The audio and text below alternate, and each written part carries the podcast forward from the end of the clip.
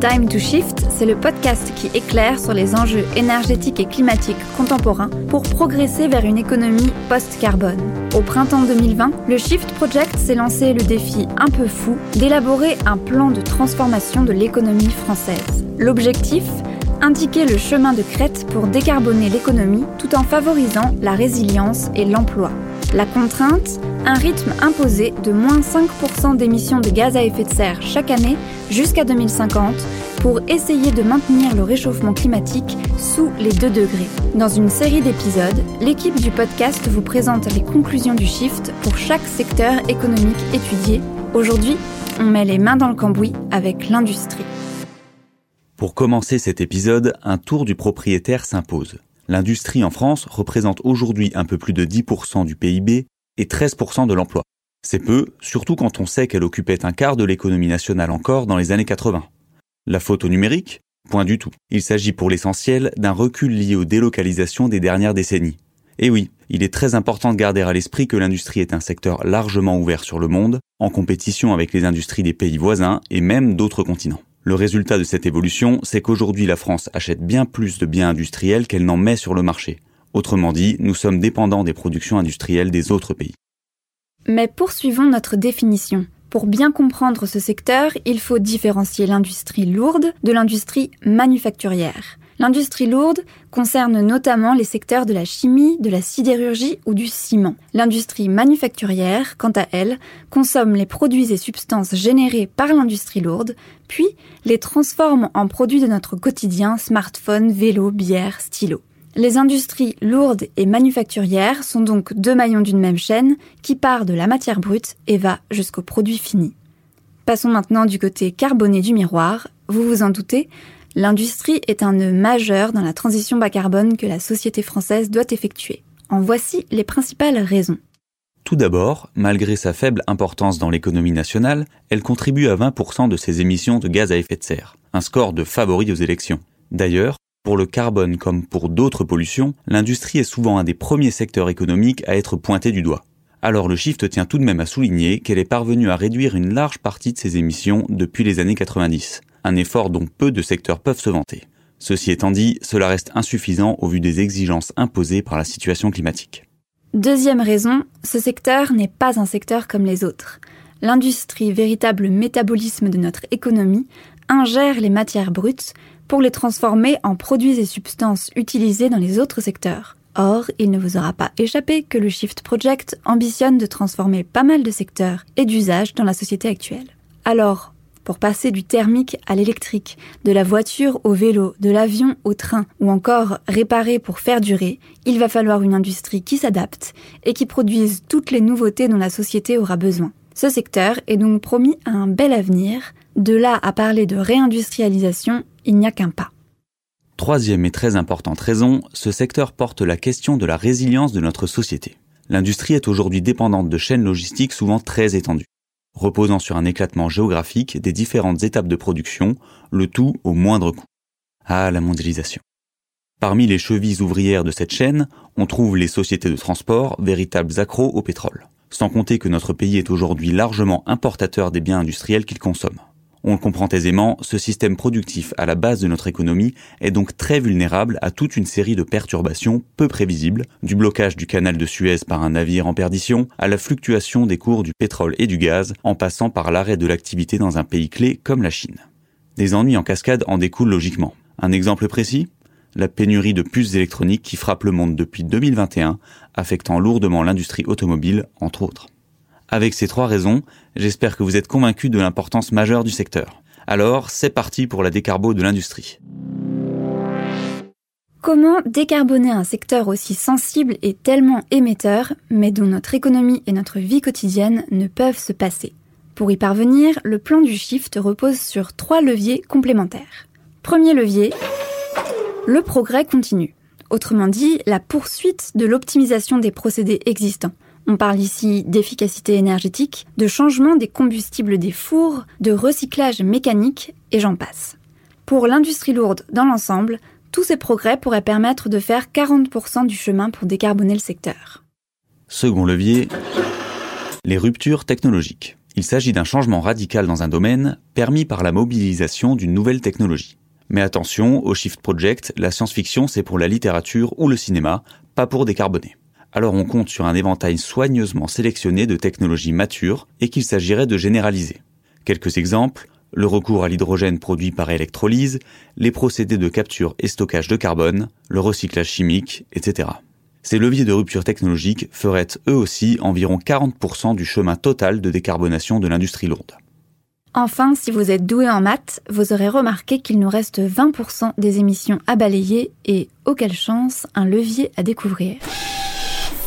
Suspense, il s'agit de la sobriété. La sobriété s'applique à tout des emballages plastiques à la construction neuve. Par définition et contrairement aux deux autres leviers, elle n'est pas fondamentalement limitée, ce qui fait que sa contribution à hauteur de 20% est un minimum et que la sobriété serait aussi la principale route secours pour atteindre l'objectif de décarbonation en cas de retard rencontré sur les deux leviers précédents, rupture technologique et progrès continu. Voilà pour la théorie, place à la pratique. C'est parti pour un voyage dans les trois secteurs majeurs de l'industrie lourde en France, où nous allons tester l'efficacité respective de ces trois leviers. Bercé par la douce mélodie d'un haut fourneau, nous vous souhaitons la bienvenue en République de sidérurgie, autrement dit aux origines de l'acier. Ce secteur n'est pas vraiment un débutant en matière de carbone, puisqu'il est déjà placé sous le régime des quotas d'émissions CO2 européens. En clair, il doit payer pour chaque tonne d'émissions émises. Ce n'est pas un hasard. Les hauts fourneaux sont très gourmands en énergie et le procédé même de production de l'acier, en faisant réagir du fer avec du coke et du charbon, dégage du CO2 de réaction. L'enjeu est donc brûlant. Les quotas d'émissions européens gratuits diminuent annuellement et le secteur a deux possibilités pour anticiper ce mur réglementaire, décarboner ou délocaliser. Bien entendu, nous préférons volontiers la première option pour la simple raison que délocaliser ne fait que cacher les émissions à l'étranger, sans les réduire le moins du monde, et que maintenir des emplois pour tous est le fil conducteur du travail du shift. Pour y arriver, le shift compte un peu, mais pas trop, sur le premier levier que vous connaissez maintenant par cœur, le progrès continu. En sidérurgie, il s'agit avant tout d'améliorer l'efficacité énergétique et le recyclage. L'efficacité énergétique est un cap à tenir, mais son potentiel est en réalité limité, car la plupart des installations du secteur sont déjà aujourd'hui fortement optimisées. Pour aller un cran plus loin, la solution c'est le recyclage.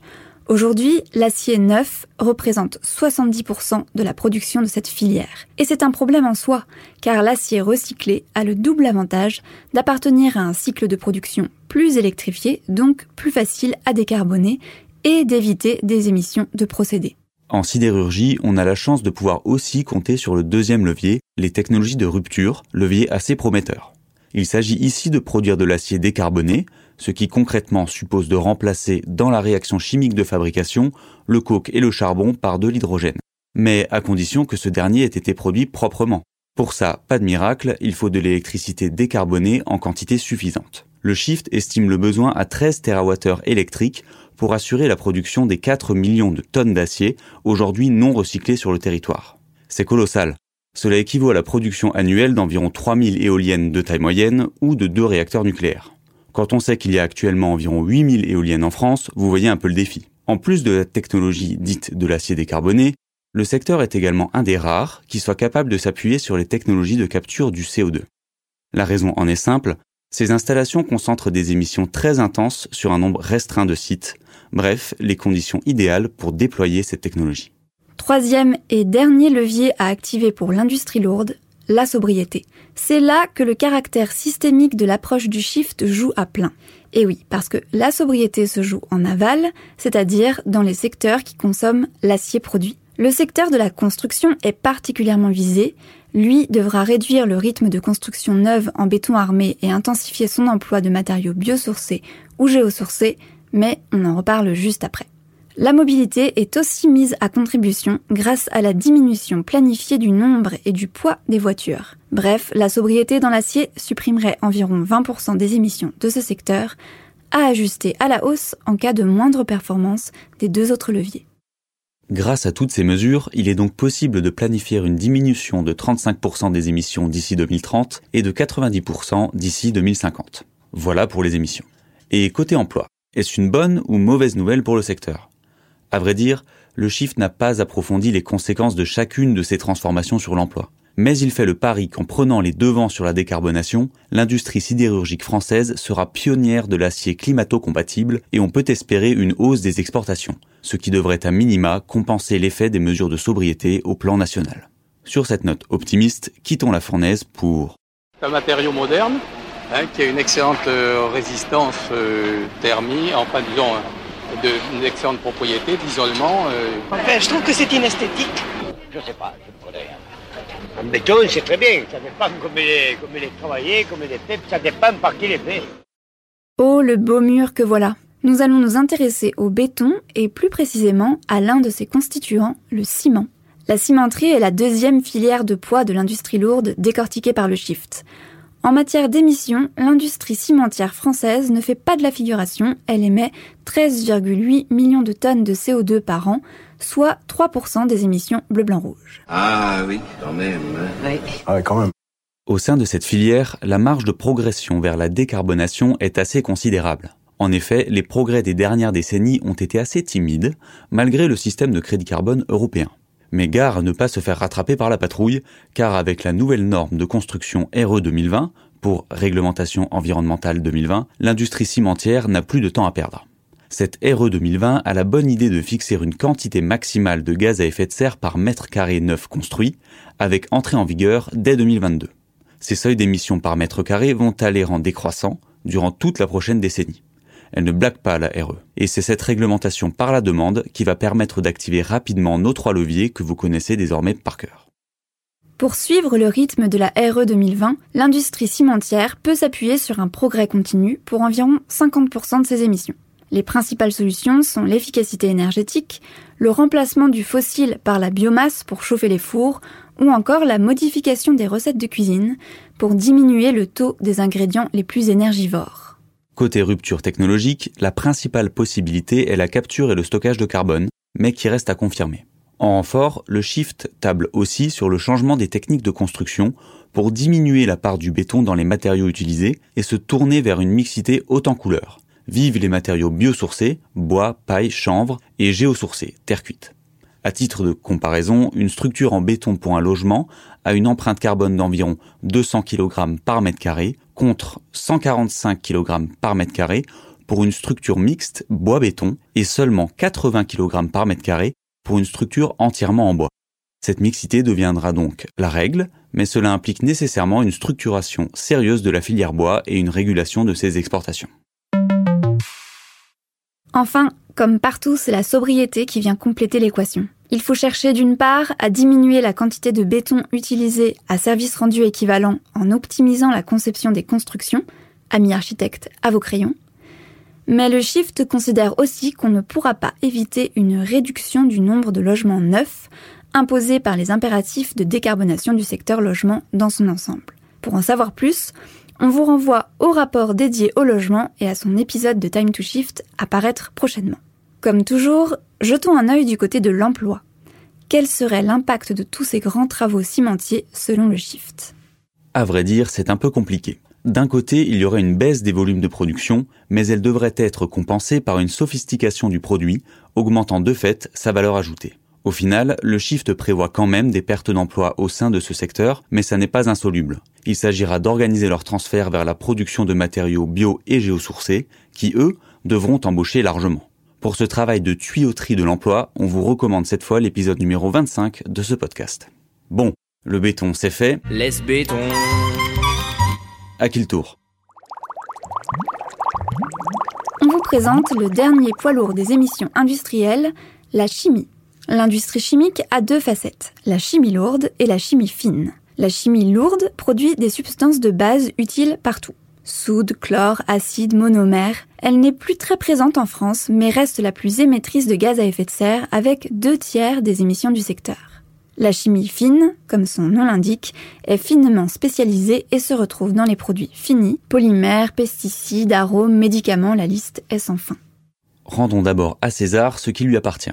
La filière chimique est celle qui a déjà le plus progressé depuis 1990 elle a considérablement amélioré son efficacité énergétique à un rythme de 3% par an et limité les émissions de certains gaz très réchauffants, en particulier le protoxyde d'azote.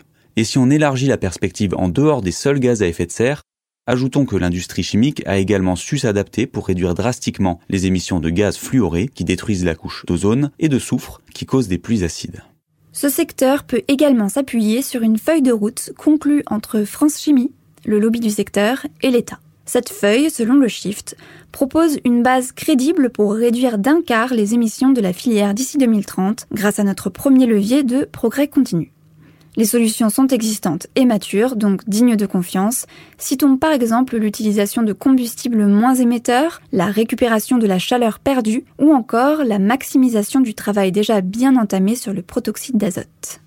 Bon, une réduction d'un quart des émissions, c'est bien, mais il en reste trois. Pour le shift, il va falloir être un peu plus aventureux et compter sur notre second levier des technologies de rupture. Le shift table sur l'électrolyse de l'eau pour produire de l'hydrogène, la capture et le stockage de carbone, toujours elle, surtout dans la chimie des engrais qui s'y prête bien, ou encore à l'électrification maximale des procédés thermiques via les pompes à chaleur ou la recompression des vapeurs. Arrêtons-nous un instant sur l'hydrogène. Cette toute petite molécule est aujourd'hui l'objet de tous les fantasmes, en particulier pour faire rouler nos voitures. Mais pour le shift, la priorité est claire le besoin d'hydrogène décarboné, dans l'immédiat, se trouve dans les industries qui en dépendent déjà massivement. La sidérurgie, comme nous l'avons vu, ou encore du côté de l'industrie chimique pour la production des engrais agricoles. Or, cette production d'hydrogène décarboné est fortement limitée par notre capacité de production d'électricité supplémentaire. Prioriser l'industrie signifie rationner ailleurs, notamment dans les transports. D'ailleurs, soulignons que le plan du Shift, pour respecter notre capacité de production électrique, ne parvient pas à relocaliser l'intégralité de notre production d'engrais. Mais tout est question d'arbitrage. À ce sujet, nous avons interrogé Éric Berger et Maxime Efouy-S, les principaux auteurs du rapport. Alors, du coup, l'hydrogène, en fait, ça va être une ressource qui va être limitée, comme l'intégralité des ressources. Euh, ce qu'on est en train de faire, en fait, en transitionnant là, euh, c'est de prendre une dépendance qu'on a aux énergies fossiles, qui sont très très concentrées euh, en énergie. Avec un petit volume d'énergie fossile, vous pouvez avoir beaucoup d'énergie finale, et ça se transporte bien. Là, ce qu'on est en train de faire, c'est de basculer sur d'autres vecteurs énergétiques, dont l'hydrogène. Et en fait, ces vecteurs énergétiques, concrètement, ils vont se retrouver, on va s'éloigner de la limite fossile et on va se rapprocher de deux autres limites avec lesquelles il va falloir jouer. Une limite matériaux, si je fais des batteries, j'ai besoin de matériaux, bah, il y a des limites. Pareil, hein, il y a une quantité euh, donnée de cobalt sur Terre. Il faut l'extraire, il y a, des, y a des, impacts associés. Et la limite des sols. Euh, si je veux faire du biocarburant, il bah, faut faire pousser des choses. Et pour faire pousser des choses, il bah, faut de la place. Et du coup, l'hydrogène, en fait, euh, sa limite, elle va se retrouver dans l'électricité. Parce que de l'hydrogène, il y en a, on peut en faire à partir de gaz naturel, ce qu'on fait pour les engrais aujourd'hui. Là, l'idée, c'est de faire de l'hydrogène à partir de l'électrolyse de l'eau, avec de l'électricité décarbonée. Sinon, ça sert à rien. L'hydrogène en tant que tel, c'est pas propre. Donc, ce n'est utile que si c'est fait par électrolyse avec de l'électricité décarbonée. Et donc, en fait, bah, ça va rentrer en concurrence d'un point de vue de l'hydrogène donné, parce qu'il y a une quantité d'hydrogène max qu'on peut produire en 2050, au vu de la, taille du système électrique qu'on peut s'autoriser. Et cet hydrogène, il bah, faut choisir est-ce qu'on l'utilise dans les transports Est-ce qu'on l'utilise pour décarboner les engrais Est-ce qu'on l'utilise pour faire de l'acier décarboné Et nous, ce qu'on choisit dans le PTF, c'est de prioriser des usages qui n'ont pas d'autre choix, à savoir plutôt les usages industriels. On va l'utiliser comme procédé, un hydrogène procédé, plutôt que d'aller le mettre dans des réservoirs ou des piles à combustible euh, pour faire de la mobilité décarbonée, là où en fait on a d'autres solutions, notamment l'électrification, qui sont beaucoup plus efficaces. Ensuite, il ne vous aura pas échappé que notre troisième levier n'a pas encore été activé, sobriété, où te caches-tu? Ah, te voilà, encore caché sous la montagne de plastique. Et oui, impossible de parler d'industrie chimique sans évoquer l'épineuse question des plastiques. Dans ce domaine, on ne peut guère compter sur les progrès technologiques. Le Shift fixe donc deux objectifs de sobriété les concernant. Tout d'abord, réduire la demande en continuant de légiférer sur les emballages. Ensuite, réduire la demande en résine vierge, c'est-à-dire issue directement du pétrole, en recyclant plus et mieux.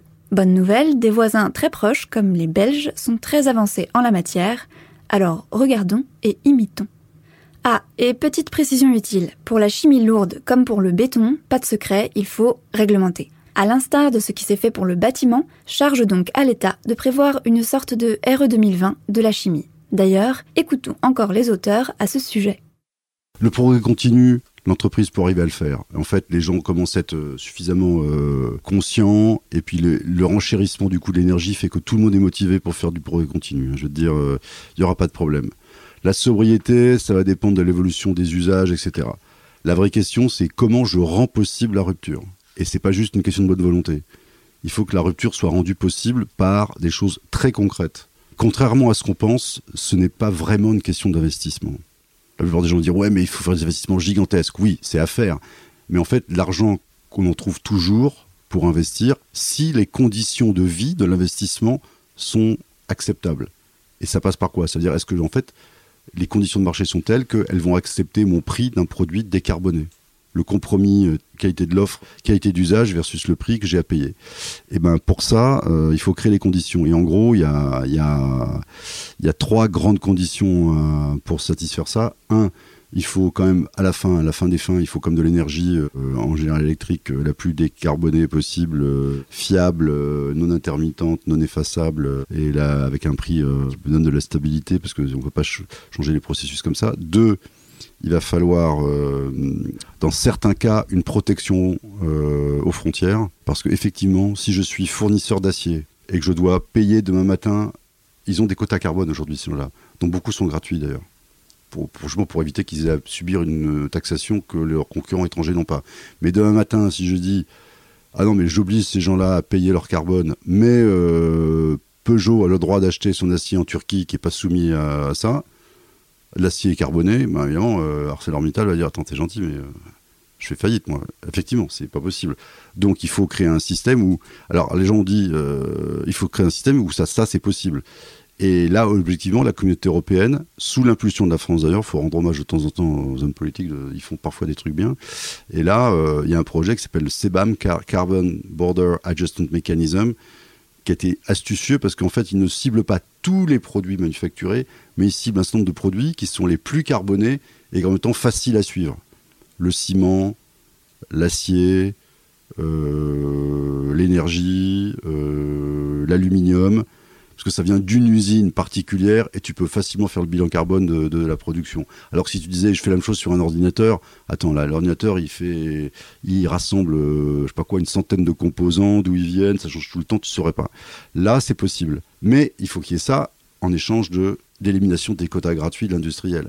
Parce que sinon, il aurait pas il profite d'un monopole. Euh. Donc là, il a une incitation à, décarboner. Donc ça, c'est important. Et le troisième truc, ça suffit pas, ça encore. Il faut aussi qu'il y ait des normes euh, plus que des taxes, il faut qu'il y ait des normes qui incitent, comme la RE 2020 dans le bâtiment, qui dit ben, je veux que on capte la quantité de CO2 lors de la construction. On pourrait imaginer, par exemple, de mettre un, le chiffre à proposer, de, par exemple, sur les voitures, euh, je crois, d'afficher de, non seulement le, la consommation CO2 du véhicule euh, par kilomètre, mais d'afficher même la quantité de CO2 lors de la construction du véhicule. Je crois que c'était le groupe automobile. Ben, effectivement, tu achètes une voiture, tu sais même pas quel est le poids. Ça se trouve, quand tu achètes ton énorme Q7 euh, avec des batteries gigantesques, sur le poids carbone, tu vas te rendre compte, oh la vache, euh, c'est énorme. Euh, on le fait pas. Ou dans le bâtiment, on pourrait dire, ben, on a traité le dans la construction, on a traité le bâtiment avec l'aéro 2020, où la quantité va décroître, là, le, cap va passer de 650 kg par mètre carré, à, de CO2 par mètre carré à 400, quelque chose comme ça. Mais dans les TP, par exemple, les travaux publics, il n'y a rien. Pourtant, l'État est donneur d'ordre. Il pourrait dire, moi, des cinq critères d'appel d'offres publics, je mets un truc où le poids du CO2 de l'ouvrage d'art euh, va être compté dans les critères de l'appel d'offres. L'État n'a pas décidé. Ça, c'est une norme qui est très simple. Hein. Je pondère les critères de lors du choix d'un. quand j'ouvre les enveloppes. Ben, voilà, c'est une norme toute bête, mais. Euh, tout rien, mais qui pourrait faire faire des progrès. En fait, les boîtes de TP comme Vinci, tout ça, ils sont prêts. C'est plutôt l'État qui n'a pas encore décidé de mettre ça comme un critère. Voilà, donc la norme est vachement importante un patron, ce qu'il a envie de savoir, c'est quelles sont les règles du jeu. Une fois que tu as défini ces règles, il faut pas lui changer trop souvent. Et dans ce cas-là, il sait travailler. Pas lui laisser déterminer les règles tout seul. Sinon, il va dire qu'il est contre. Comme l'aéro 2020, si tu demandes aux cimentiers, aux bétonniers s'ils étaient pour, ils vont dire non, je suis contre. Ah, le ciment va être désavantagé, c'est terrible, le carbone, oh c'est la quelle horreur. Mais une fois qu'on a pris la décision, ben, finalement, il s'adapte. Et il le fait. Et donc, ce qu'il faut, c'est mettre des normes. Euh, euh, on peut les négocier un peu, mais euh, l'industriel, il s'adapte, c'est son métier. Enfin, côté emploi, il ne devrait pas y avoir de changement majeur pour la chimie dans son ensemble, sauf dans l'industrie plastique. Il s'agira pour les plasticiens d'organiser le transfert de ces forces vives vers les filières du recyclage, nécessitant emplois et expertise.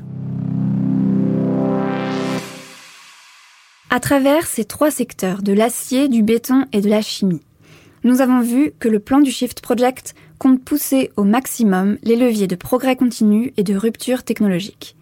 Néanmoins, la sobriété s'avère doublement indispensable pour réduire sans attendre, mais aussi comme garde-fou en cas de retard ou d'échec dans les promesses technologiques. Les jalons de décarbonation de l'industrie lourde sont clairs. Objectif moins 30% des émissions en 2030 et 80% en 2050. Si le sujet vous a autant passionné que nous, suivez le guide dans les bureaux du Shift pour quelques questions bonus aux auteurs, Eric et Maxime. Pour commencer, nous avons demandé à Eric et Maxime comment ils ont évalué la place de la sobriété, autrement dit du faire moins par rapport au faire autrement, pour atteindre la décarbonation de l'industrie l'ordre de grandeur qui dit qu'on peut décarboner l'industrie à 80% euh, d'ici 2050 avec soit du progrès continu, qui n'est pas seulement de l'efficacité énergétique, c'est aussi du progrès continu sur les process eux-mêmes.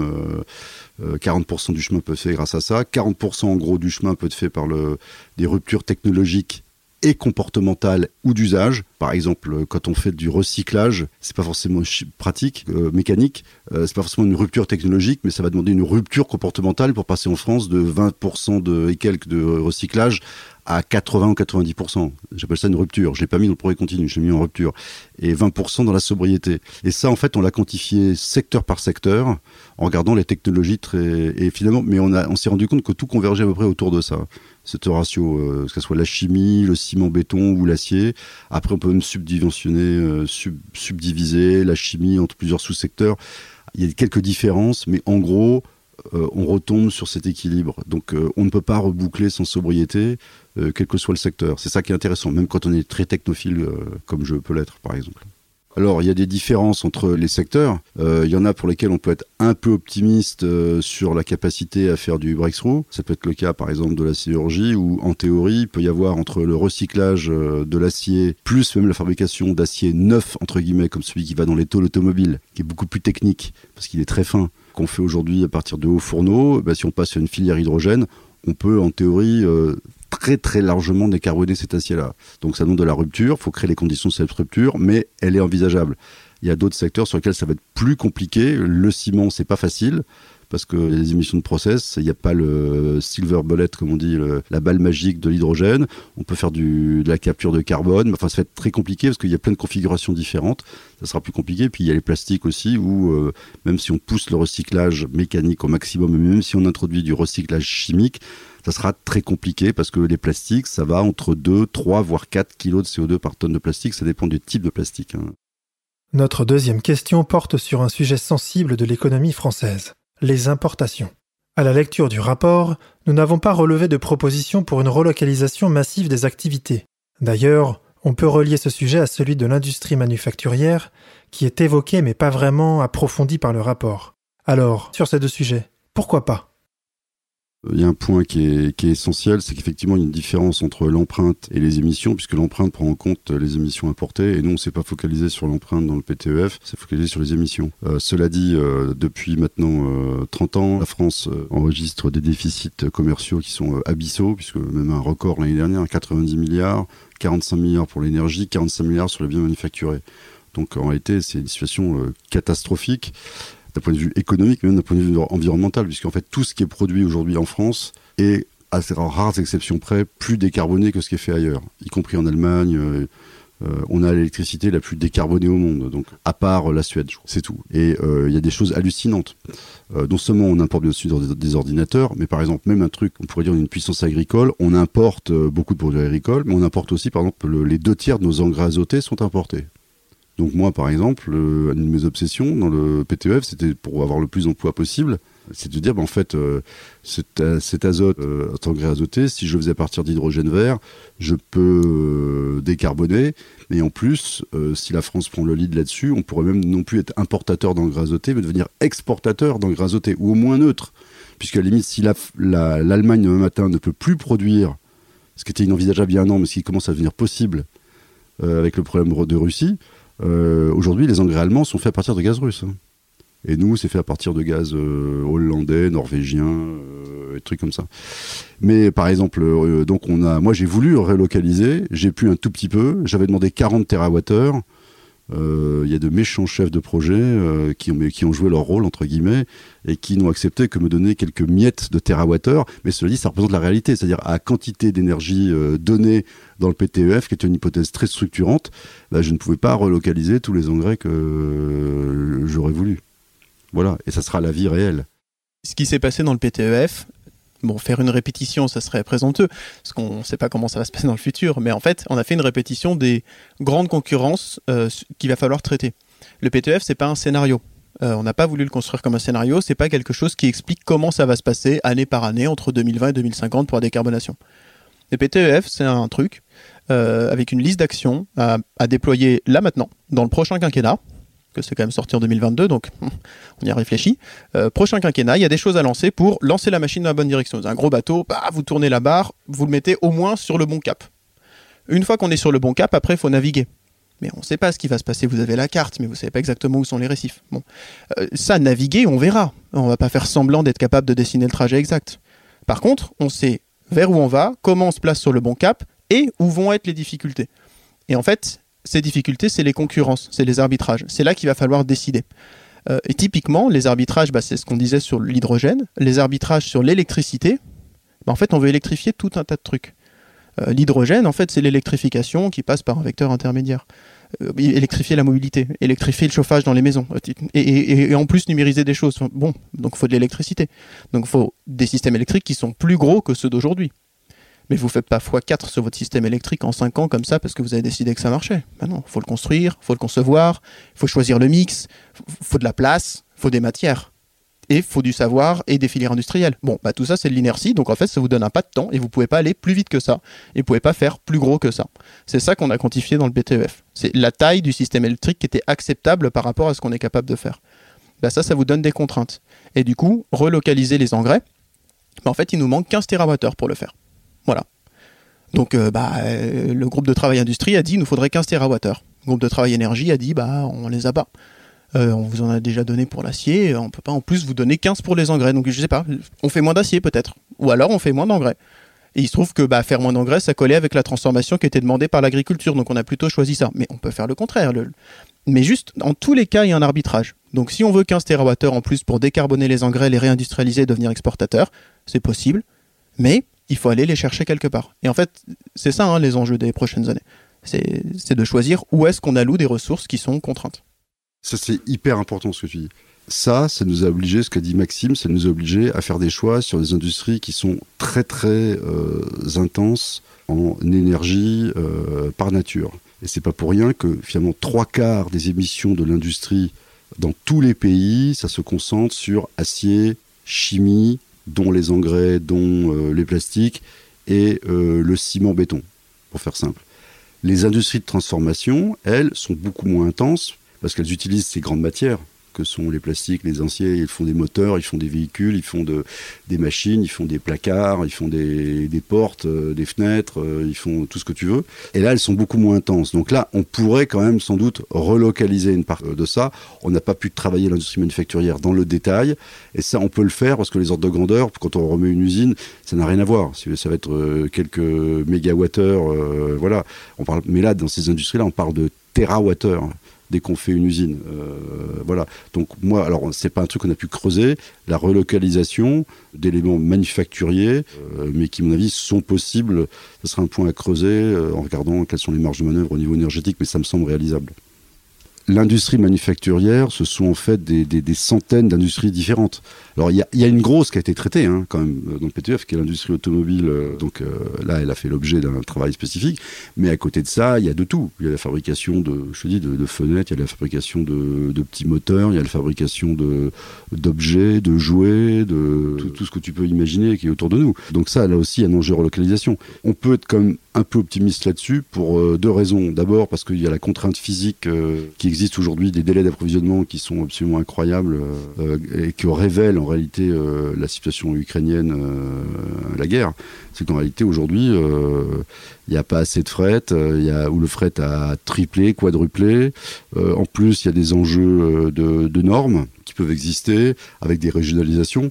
Par exemple, euh, c'est tout con, mais il va y avoir euh, le jour où on passe à des téléphones euh, qui ont toutes la même prise chargeur, peut-être qu'il y a peut-être des usines qui vont se faire ici, de même qu'on a décidé de relocaliser des puces, fabrication de puces électroniques en, Europe.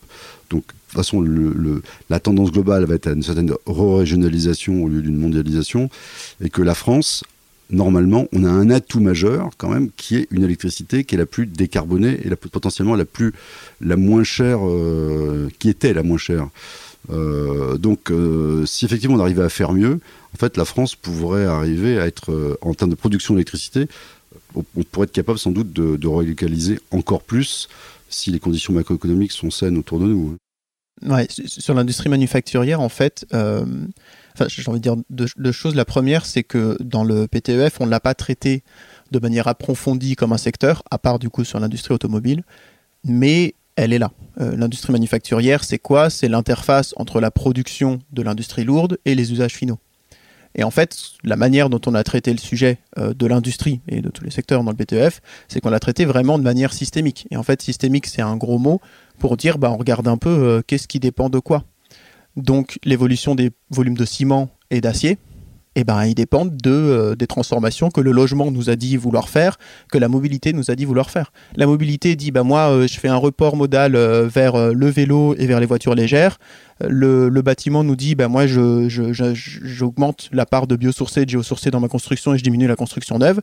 Bon, bah, on traduit ça derrière en quantité d'acier et de ciment dont on a besoin. et, du coup, cette mécanique-là, en fait, à l'intérieur et cacher l'industrie manufacturière, qui s'adapte en volume à la, finalité, aux usages finaux. Donc c'est la première chose. La deuxième, c'est que l'industrie manufacturière, en fait, il y a quelque chose qui est assez transverse, j'ai envie de dire, malgré la pluralité des filières euh, qu'il y a dans l'industrie manufacturière, parce qu'effectivement, ça va de, des personnes qui construisent des avions à celles qui construisent des petites cuillères, quoi. C'est pas les mêmes technos. C'est l'impact matière. Euh, c'est-à-dire que dans tous les cas, l'industrie manufacturière prend de la matière et en fait des choses avec de la matière agencée d'une manière à ce que ça nous soit utile. Un bloc d'acier, c'est pas très utile. Une petite cuillère, on sait l'utiliser. Donc l'industrie manufacturière, c'est vraiment cette interface-là. Et, en fait, c'est là que vient se brancher l'industrie de l'après-première vie, qui va venir chercher ces flux de matière et se demander comment on fait pour minimiser la quantité de nouvelles matières, de matières vierges qu'on va insuffler, qu'on va devoir insuffler dans l'économie pour pouvoir continuer de rendre possible nos usages finaux. Euh, et en fait, dedans, bah, il y a la réparation, euh, le réemploi euh, et tout ce qu'il y a autour, le reconditionnement, etc. et le recyclage, évidemment. Donc, ce qu'on a raconté sur cette partie après première vie, c'est qu'il faut avoir une logique générale pour être capable de faire coexister les différentes filières. Une bouteille en verre cassée, ça se recycle, ça ne se réutilise pas. C'est difficile de boire dans une bouteille cassée. Recycler une bouteille sans la casser, euh, pareil, c'est difficile. Donc en fait, il va y avoir des concurrences de la même manière, c'est-à-dire qu'on va avoir un même flux physique, il va falloir choisir ce qu'on en fait. Euh, et ça mène pas aux mêmes choix finaux euh, de politique publique, d'infrastructures industrielles, de structuration des filières, d'aide économique ou de subvention ou d'incitation aux différents acteurs. Voilà. Et, du coup, tout ça, ça aboutit à en fait, la réponse euh, générale à la question, mais par quoi à dire entre commence-t-on euh, bah, En fait, effectivement, partout. Euh, c'est-à-dire qu'on n'a plus le temps de se permettre de se demander par quoi on commence. C'est fini, ça c'était il y a 30 ans et on a décidé de ne pas le faire. Donc bon, bah, maintenant, on fait tout en même temps. Et pour tout faire en même temps, puisqu'on a en fait un pas de temps, hein, c'est-à-dire que le la contrainte climat et la contrainte euh, d'approvisionnement sur les énergies fossiles, c'est 20 à 30 ans. En gros, on doit gérer ça en 20 à 30 ans. Dans 20 à 30 ans, il y a des trucs qui se passent. Il y a des trucs qui se seront passés. Donc, il faut avoir réagi dans ce temps-là. Nos systèmes, ils ont des inerties. Euh, changer un parc automobile, changer un parc de, machines à laver, euh, changer notre urbanisme, modifier notre mix électrique, changer le tissu industriel, tout ça, bah, c'est 20 à 30 ans à peu près, 20 à 50 même, l'ordre de grandeur d'inertie. Donc en fait, il faut tout faire en un coup. Et pour tout faire en un coup, il bah, faut savoir où on va. Et ça tombe bien parce qu'on sait, on est capable de faire des petits modèles qui nous permettent de dire bon bah euh, le cap du bateau un peu par là. Et, c'est ça qui est derrière le plan euh, de transformation en fait. C'est de dire on peut pas se permettre d'essayer de décider oh moi je commence par le scope 1 et puis on verra dans 10 ans. Euh. non non, il faut faire tous les scopes en même temps et il faut que tous les acteurs se mettent en ordre de marche mais en ordre de marche concerté euh, pour choisir la même direction. Et du coup, c'est pour ça qu'on a besoin de, ce plan. Euh, c'est une vision générale qui permet de comprendre les interactions. Et du coup, l'industrie manufacturière est pile poil dans ce cas-là. Elle est à l'interface entre des flux de matière qui sont tout en amont, des usages en aval, tout ça, ça va se transformer. Et en fait, il faut juste donner une cohérence à l'ensemble pour que bah, en fait, les modèles ils changent et qu'on puisse s'adapter. En fait, en gros, si on sait vers où on va et qu'on comprend les concurrences, on les documente et ensuite, en fait, on est capable d'avancer. Si on prétend que ça va se passer tout seul en essayant de deviner par où faut commencer, aucune chance. Enfin, très très peu de chance que ça se passe. Si vous prenez un tas de bois et que vous le lancez, il y a peu de chance que ça fabrique une maison. Non nul, mais il y a peu de chance. Bon bah c'est la même chose. Autant démissionner et jouer à Euromillion. Ouais, trop notre genre à Time to Shift. Un grand merci à Eric et Maxime pour ces explications. Chers auditrices et auditeurs, vous trouverez tous les liens vers le rapport et sa synthèse en description de l'épisode. Et surtout, n'oubliez pas, partager, c'est peser. Le podcast Time to Shift est réalisé par les Shifters, les bénévoles du Shift Project. Ce think tank dirigé par Mathieu Ozano et présidé par Jean-Marc Jancovici a un objectif faire progresser le débat et les actions pour une économie post-carbone. Un monde libéré des énergies fossiles et préservé du changement climatique. À bientôt pour toujours plus de Shift.